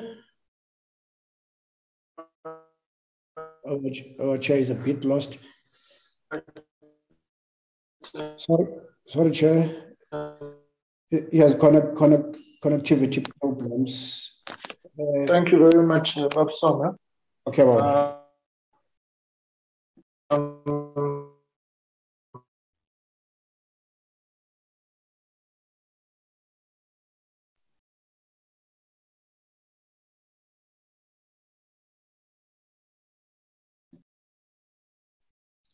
Ngiyakuzwela chairman, ngiyakuzwela chairman. Uh, your, your, your line is not good at all. Can I assist uh, just, just to check whether uh, from, from, from the members, is there anyone who would want to um, ask a question or a comment uh, while, while the chair is, is uh, improving his connectivity? Um,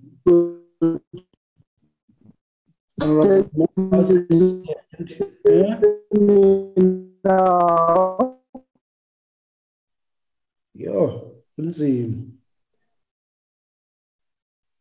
Hayi kunzima kunzima we are not winning.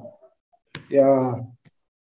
Uh, sorry, my chair, uh, but can can members who want to uh, speak indicate uh, by show of hands, and uh, if not, try to assist the chair to reconnect properly. That it should turn- Somyo, thanks for the call. Am I uh, audible now? little bit, little bit. Right. No, I was just asking for colleagues to now uh, make comments and input and to pose their questions.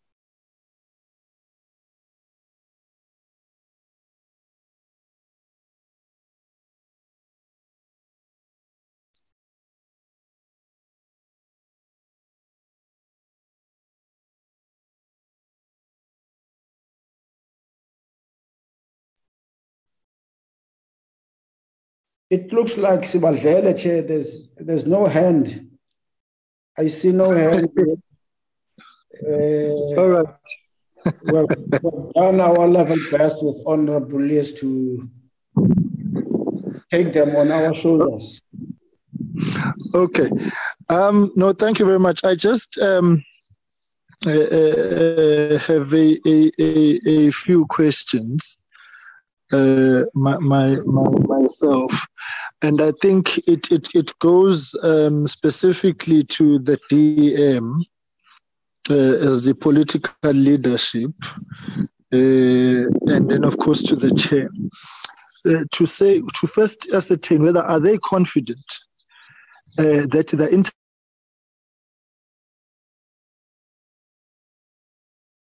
interventions put in place, the SAPs, because most often than not, we are having repeat findings, um, and uh, there's seemingly no end in sight. Um, of course, we, you know, there's there was improvement in the radio numbers um, as well, SAFM, for example. So th- there are indications of that, but generally, in terms of the financial uh, health of the SABC, there's there's reason to be concerned. And so I think what we definitely need now is a firm commitment, a definite commitment that there are interventions in place, um, and whether the things that they are doing, they are confident are the right ones to have the SABC turn the corner, so that we can be able to have a yardstick measure to hold the hold them accountable, but also a yardstick measure to check on the progress of the turnaround um, of the SABC. Um, I note the very emphatic no of the um, uh, the CFO that they will be not making a request uh, for a bailout.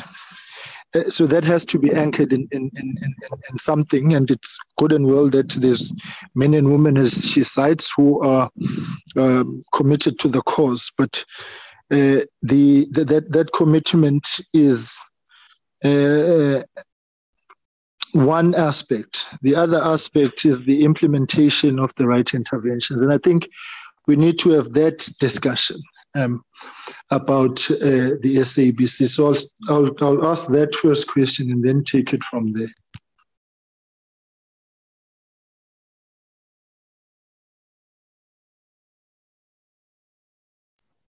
Um, Chair, is it meant for, for us? Yes, the the the the the the, the, the, the, the ministry and the the board. Okay, Chair, we, from our side in the ministry, we are, we are satisfied uh, with the, the implementation of the turnaround, as I've said in the beginning, uh, that the SABC has been able to attain most of the targets that are there on the turnaround plan. Uh, this is the second year, as I've said, it's left with one year. And so we're confident in as far as that is concerned because we, I'm sure all of us, we can observe that there is a relative stability at the SABC, unlike in the past.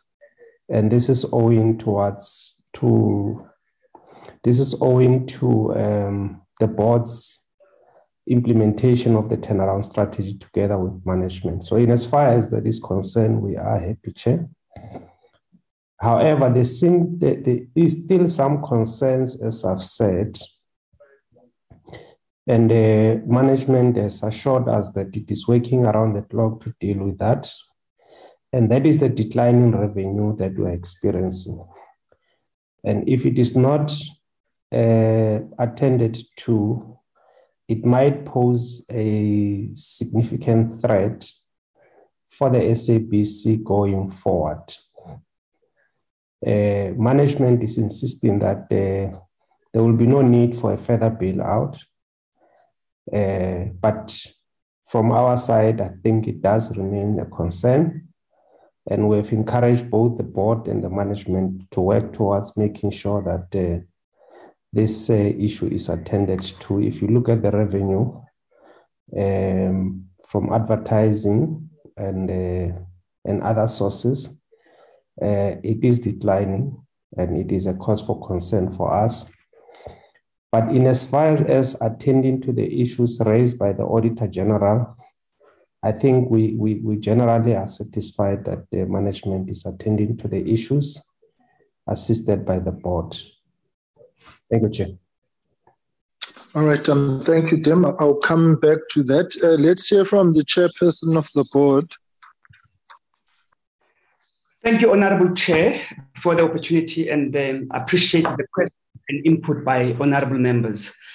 I do want to reassure the committee that we're doing everything possible to make sure that SABC gets to a state of financial viability.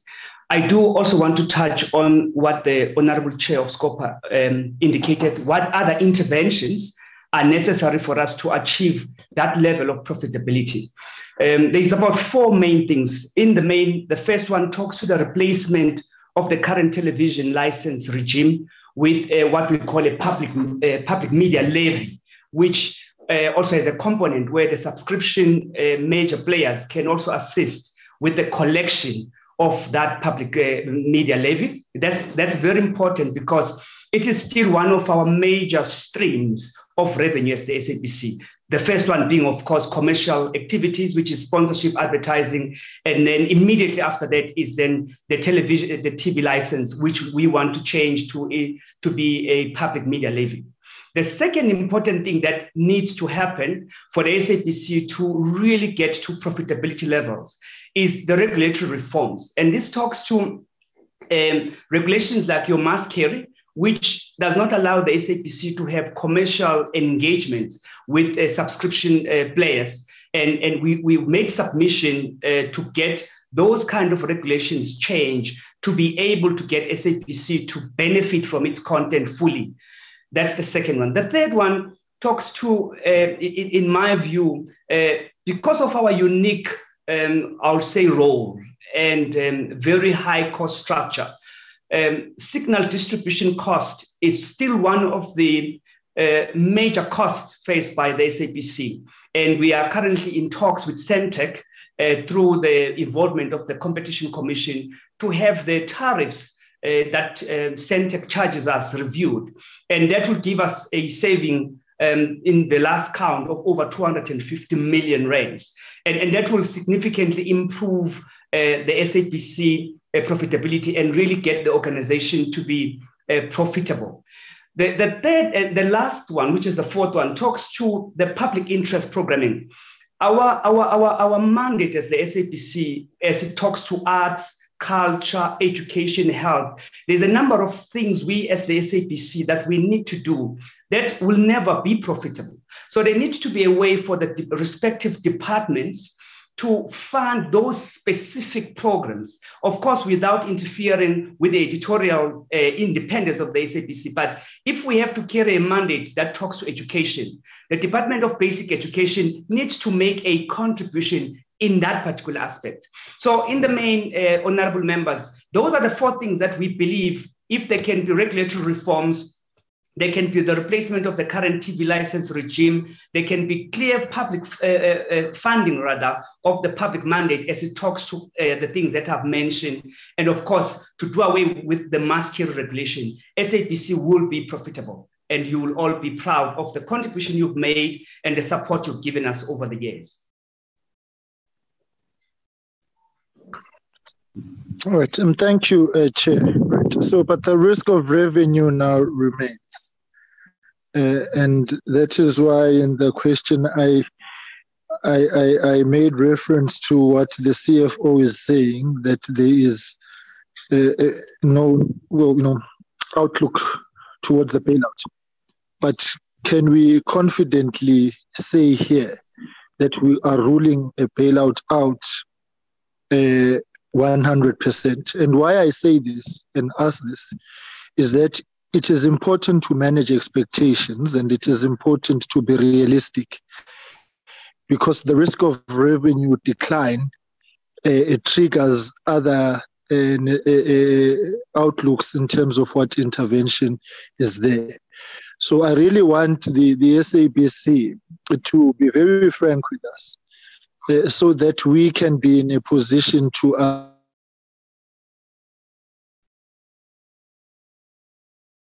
set our own oversight emitter in managing the expectations that are there. So, can the SABC confidently, uh, seated here and now, rule out the possibilities of a bailout? Because that will be the yardstick measure of how much work you have to do um, if you are to avoid it. Thank you, Honorable Chair. I can confirm that there is no possibility of the SABC coming back for a bailout. If we look at what we've, we've been able to achieve and the four areas that I've highlighted, and we are getting very, very good support from the shareholder representative in getting some of these regulatory changes effected. And I can assure you that there will be no need for another bailout for the SABC. So, what are the risks at play then, which arise out of the uh, revenue reduction which uh, is currently at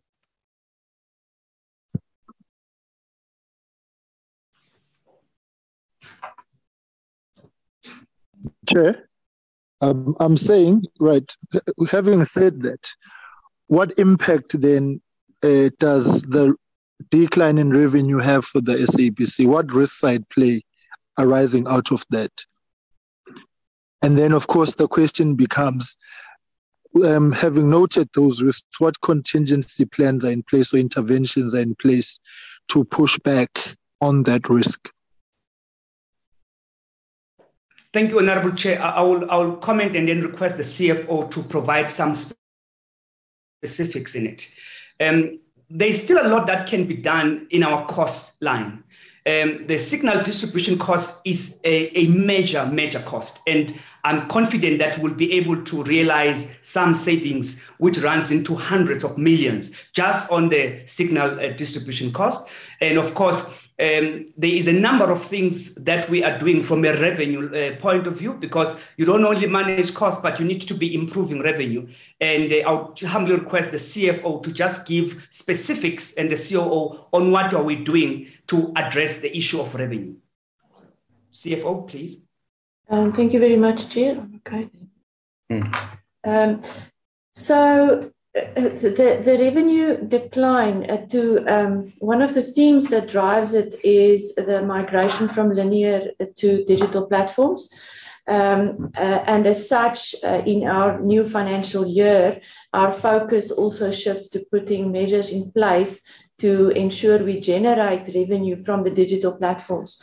Um, that, that would be one of the things. There's, of course, our partnerships with um, Telkom, uh, eMedia, and the likes that also provides us access to their platforms. That is uh, additional platforms that we are able to generate revenue from. Um, and I think at this point, I might just hand over to my COO to um, add a few things. I think the bottom line is, um, Chair of the committee, we, we do anticipate our revenue to increase in the coming financial year. Uh, the major drivers uh, are um, certainly how we approach the balance between sponsorship and classic advertising and the measures the team has in place to do that and to maximize our access to market there, but also then uh, from things like the OTT platforms and um, our deals with um, some of our trading partners. But I'll hand over to the COO to comment as well.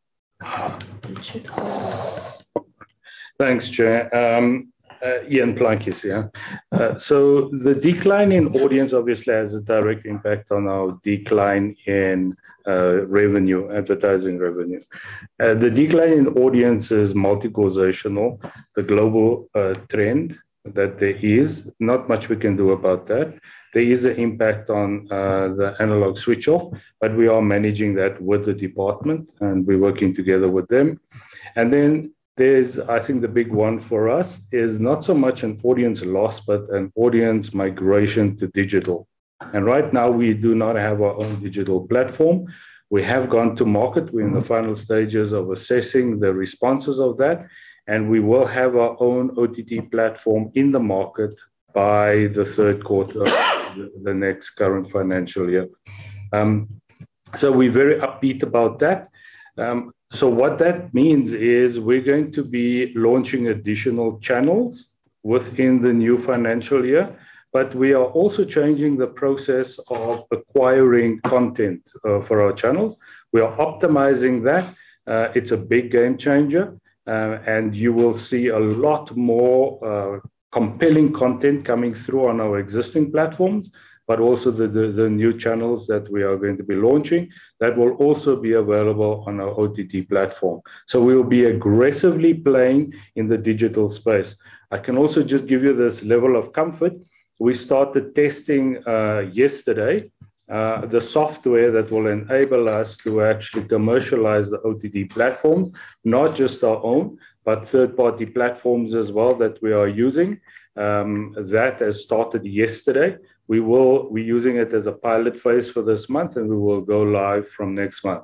So for the first time uh, we'll start off a financial year where we have the ability to monetize our digital platforms as well own and third party. Thanks chair and um, maybe just also to, to add before I hand back to you, Chair, um, we, we, have been speaking mainly about the television channels or video entertainment, but we're well aware of the gold that is in our radio stations. Um, and we, we are trying to put mechanisms in place that uh, ensures that our command of that audience is reflected in our revenue as well. Um, and um, similarly, some of the big events uh, that used to be very successful in the past, like the Metro Music Awards, those kind of big events, um, is is hopefully going to come back on stream, and all of that helps to uh, attract people to the organization, generate revenue ultimately, because our advertisers can see the access to market that they have. They have. Thank you, Chair. All right. So, on on the basis of your own commitment, we certainly are not expecting the SABC to be coming back or seeking a bailout. And I, I wanted that firmly on the record so that in the event that we do the you do, the first question should be how do we hold you accountable for having not been able to steer the ship in a direction which moves away from a bailout? Because the the fiscus is already stretched, and so there has to be a consequence management which um, prevails uh, because these bailouts are not a default position, uh, which um, say if well if all else fails, there's no problem, we will get a bailout. So I think uh, that very emphatic commitment um, is, is, something that we will keep on our radar um, and give space and time now to the turnaround strategy to run its course and for, of course, other areas of consequence management, which Honorable Lees spoke about. Um, we, we would like that in writing um, by next week um, so that we can have it on record and then we will um, see where we go from that. Um, I think, um, colleagues, that is that is really all that one would want to say at this point. We are going to await the completion of the uh, audit and the annual report, of course, later on in the year to make which will probably clear more things up um, insofar as the SABC is concerned. And we note that you are a work in progress. So we will await uh, that and note the progress that has been made so far um, and leave it at that. Right, colleagues, are there any other issues on your end that you would like to raise?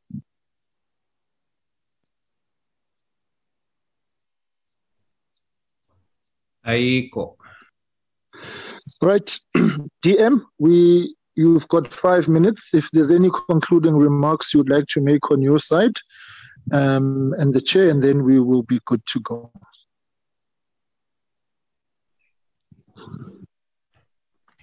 No, thank, thank you, Chair. Not much. I think uh, most of the issues we have been able to ventilate with the SABC. Um, as you know, that uh, there is a board there, which is an accounting authority, which uh, handle most of the issues in the SABC. Ours is just to do oversight, to monitor whether they are doing what they said they were going to do but as I said, up to so far, we are satisfied with the, some of the progress there. There are still areas of improvements uh, in the SABC, which we have spoken to, which uh, management is aware that they, they have to attend together with the board. All of those issues. We share your concern, Chair, about the sustainability financially of the SABC in line of the decline in revenues but as we have heard today, there's been some commitment from the SABC that they will attend to that. We're giving them space to do that. Obviously, there are ways in which we can help them, uh, particularly on this uh, on, on, the license issue. Um, uh, the, the license fees, it's something that this regime needs to change completely uh, because we are not getting the revenue that we're supposed to be getting from that side. Uh, but otherwise, Chair, just to inform you that we are busy switching off the analog transmission. Um, we have switched off about five provinces. Uh, there is uh, about four that is outstanding, in line with the commitment of the president that the country would have migrated from analog distribution to, to digital. We are pursuing that goal of the 31st of March. And the SABC has been a very dependable partner in doing that because most of the analog transmission that we're switching off belongs to the SABC. But otherwise, Chair, thank you very much. And, uh, and I think in future we will uh, we will arrange properly. Unfortunately, we were caught up in between all of these meetings. But as you know, we are always available to come and engage with yourself anytime that you want us to come. Otherwise, thank you very much, uh, Chairperson. No, thank you very much, Tim. And I think we can release you now to go and join the cabinet uh, committee and we will be in uh, constant uh, communication. Um, and next week we'll be finalizing on that South African Post Office report, which um, is overdue and you are anticipating. So uh, the committee will be deliberating on that. To you, uh, thank you, Honorable Chair. May I humbly request that um, we allow the Chair of Audit and Risk Committee to make the final uh, comments uh, from the SABC side, uh, Ms. Jasmina Patel. Yeah, maybe before she does, I, I, yeah, that's fine. I think it would be a dereliction of duty, though, if I, I, do, I don't make this comment um, without venturing into its merits and demerits, because it is common cause that there is an issue currently at play at the SABC insofar as the GE of news is concerned, and a le- legal battle at play. We can only hope that due process has been followed to the extent to which the SABC does not find itself at the end of the day with a financial burden uh, which could have been avoided because um, consequence management uh, in itself, we have found across the, uh, the, the, spectrum, if not handled correctly, incurs unnecessary costs for the state. And so we will not be drawn into the merits and demerits of it. It's not our purview. Our only purview is that it must not lead to any financial uh, obligations and burdens for the SABC because it may set into motion precedents which are undesirable um, for all of us. And so we really hope um, that due process has been adhered to um, and that this will not uh, further complicate the financial situation um, of the SABC uh, because poor consequence management is in itself a, a, risk. And that's why I'm saying we probably best I raise it as you uh, bring in the chair of audit and risk. It's just triggered by that. That at all material times we must handle matters uh, correctly and um, say that it's not our matter. Suffice to say that we expect it not to be of detriment to the financial position um, of the SABC. Right, Chair of Audit and Risk. Thank you, Chair. Good morning, Honourable Chair uh, of SCOPA, members of SCOPA, Deputy Minister, representatives of DCDT, um, Chairperson of SABC, fellow board members and execs. Um, we do take note of what the chair has raised regarding the, um, the matter that we just spoke about, and um, we'd like to assure you that we are addressing it. Um, as the primary committee responsible for overseeing risk and controls, um, ARC um, paid attention to um, atten- attention on the repeat audit qualification.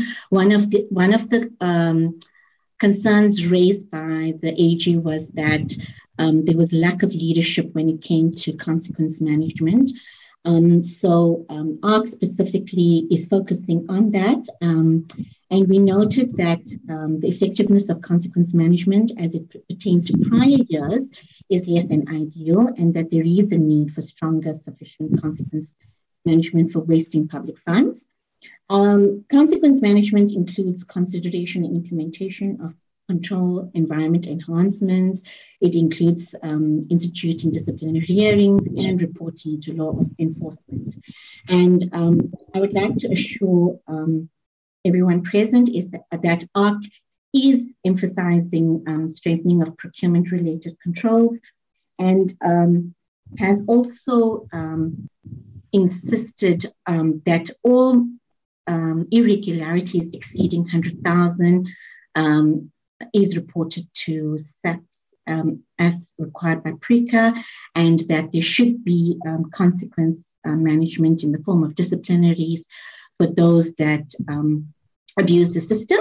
And to address this, a consequence management register has been introduced and the guideline for consequence management of financial misconduct has been finalized and approved. So um, that is what we're doing from um, ARC side to ensure that there is um, improvement in leading on consequence management. Um, um, I would also like to thank um, SCOPA and the DM for your continuous support and also the um, AGSA, the SIU, and the, especially the SABC executives and the department. Thank you. Okay, thank you very much um, on that. Colleagues, uh, let us therefore bring this meeting to an end. And uh, please, uh, colleagues, check your emails. There's correspondence uh, which the Stormby sent uh, yesterday, which is for your consideration and input uh, and guidance. Um, can I therefore, colleagues, thank you very much for your attendance and participation this morning to uh, this meeting and thank the DM and the chair of the board and the executives of the uh, SABC um, for being here. Um, AG, National Treasury and SIU, as always, um, thank you very much. Um, on that note, the meeting stands adjourned and there is a house sitting this afternoon, which is a question session. So, colleagues, please don't forget about that. The meeting stands adjourned. Happy Wednesday. Thank you, Chair. Thank you, Chair. Go, Thank you, Chair. Brown. Thank you, thank you, thank you, thank you, everyone. Thank you.